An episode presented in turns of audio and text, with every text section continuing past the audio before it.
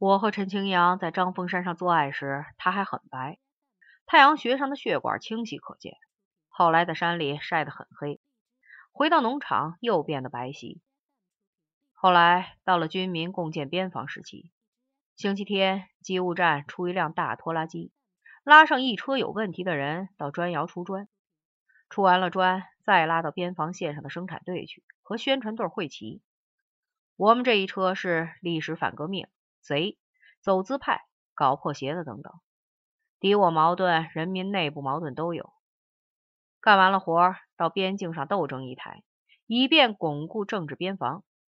出这种差，公家管饭，武装民兵压着，蹲在地上吃。吃完了，我和陈清扬倚着拖拉机站着，过来一帮老婆娘，对他品头论足，结论是他真白，难怪搞破鞋。我去找过人保组老郭，问他们叫我们出这种差是什么意思。他们说，无非是让对面的坏人知道这边厉害，不敢过来。本来不该叫我们去，可是凑不齐人数，反正我们也不是好东西，去去也没什么的。我说去去原是不妨，你叫人别揪陈清扬的头发，搞急了老子又要往山上跑。他说他不知道有这事儿，一定去说说。其实我早想上山。可是陈清扬说：“算了，揪揪头发又怎么了？”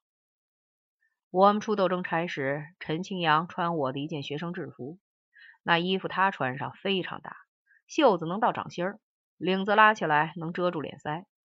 后来他把这衣服要走了，据说这衣服还在，大扫除擦玻璃他还穿。挨斗时他非常熟练，一听见说到我们。就从书包里掏出一双洗得干干净净、用麻绳拴好的解放鞋，往脖子上一挂，等待上台了。陈清扬说，在家里刚洗过澡，他拿我那件衣服当浴衣穿。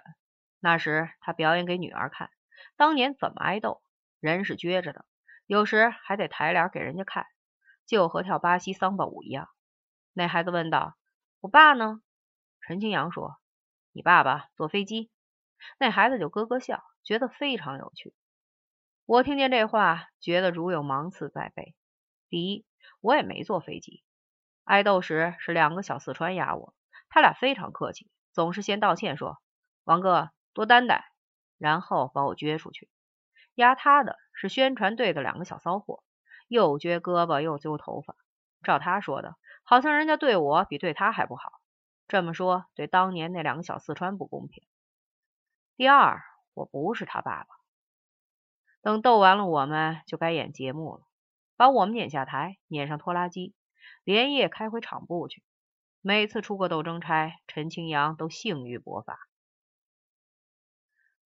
我们跑回农场来受批判出斗争差，这也是一阵阵的。有时候团长还请我们到他家坐。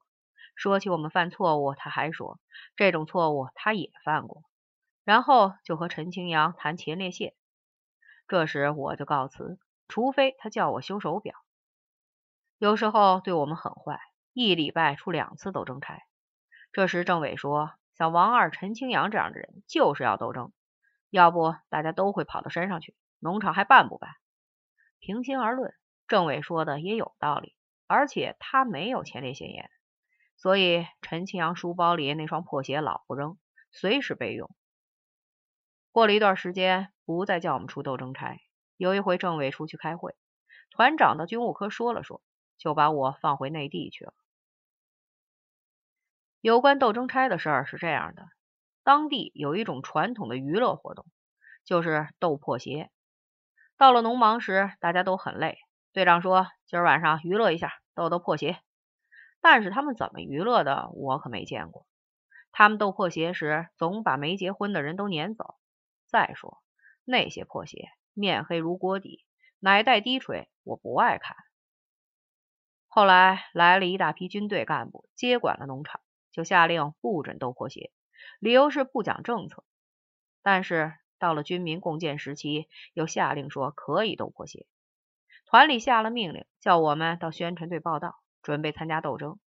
马上我就要逃进山去，可是陈清扬不肯跟我走，他还说。他无疑是当地斗过的破鞋里最漂亮的一个。斗他的时候，周围好几个队的人都去看，这让他觉得无比自豪。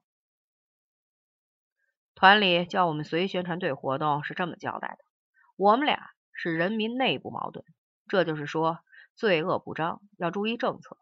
但是又说，假如群众愤怒了，要求狠狠斗我们，那就要灵活掌握。结果群众见了我们就愤怒。宣传队长是团长的人，他和我们私交也不坏，跑到招待所来和我们商量，能不能请陈大夫受点委屈。陈清阳说没有关系。下回他就把破鞋挂在了脖子上，但是大家还是不满意，他只好让陈清扬再受点委屈。最后他说：“大家都是明白人，我也不多说，您二位多担待吧。”我和陈清扬出斗争差的时候，开头总是待在芭蕉树后面，那里是后台。等到快轮到我们时，他站起来，把头上的发夹取下来，衔在嘴里，再一个个别好。翻起领口，拉下袖子，背过双手，等待受捆了。陈清阳说：“他们用竹皮绳、棕绳来捆他，总把他的手捆肿，所以他从家里带来了晾衣服的棉绳。别人也抱怨说，女人不好捆，浑身圆滚滚，一点不吃绳子。与此同时，一双大手从背后擒住他的手腕，另一双手把他紧紧捆起来，捆成五花大绑。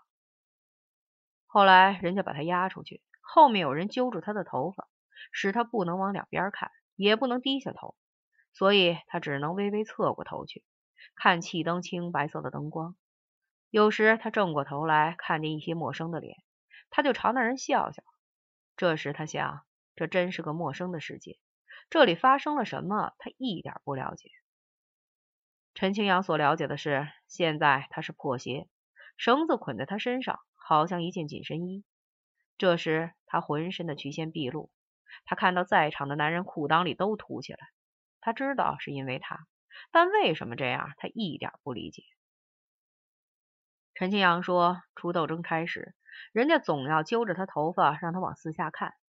为此，他把头发梳成两缕，分别用皮筋系住，这样人家一只手捉住他的手腕，另一只手揪他的头发就特别方便。他就这样被人驾驶着，看到了一切，一切都流进他心里，但是他什么都不理解，但是他很愉快，人家要他做的事他都做到了，剩下的事儿与他无关，他就这样在台上扮演了破鞋。等到斗完了，我们就该演文艺节目了，我们当然没资格看，就被撵上拖拉机拉回厂部去。开拖拉机的师傅早就着急回家睡觉。早就把机器发动起来，所以连陈清扬的绑绳也来不及松开。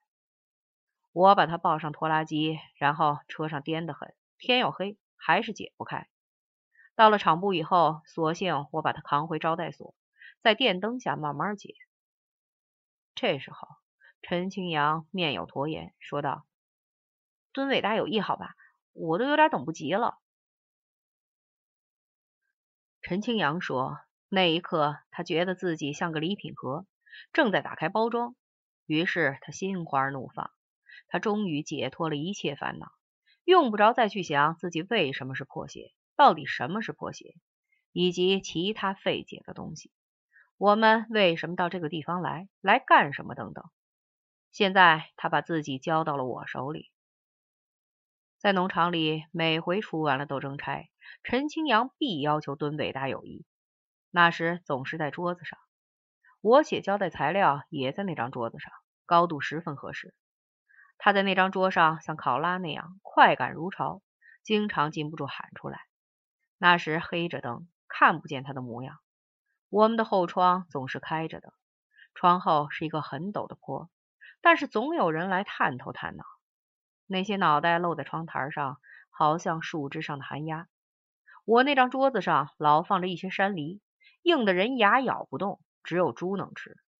有时他拿一个从我肩上扔出去，百发百中，中弹的从陡坡上滚下去。这种事儿我不那么受用，最后射出的精液都冷冰冰。不瞒你说，我怕打死人。像这样的事儿倒可以写进交代材料，可是我怕人家看出我在受审查期间继续犯错误，给我罪加一等。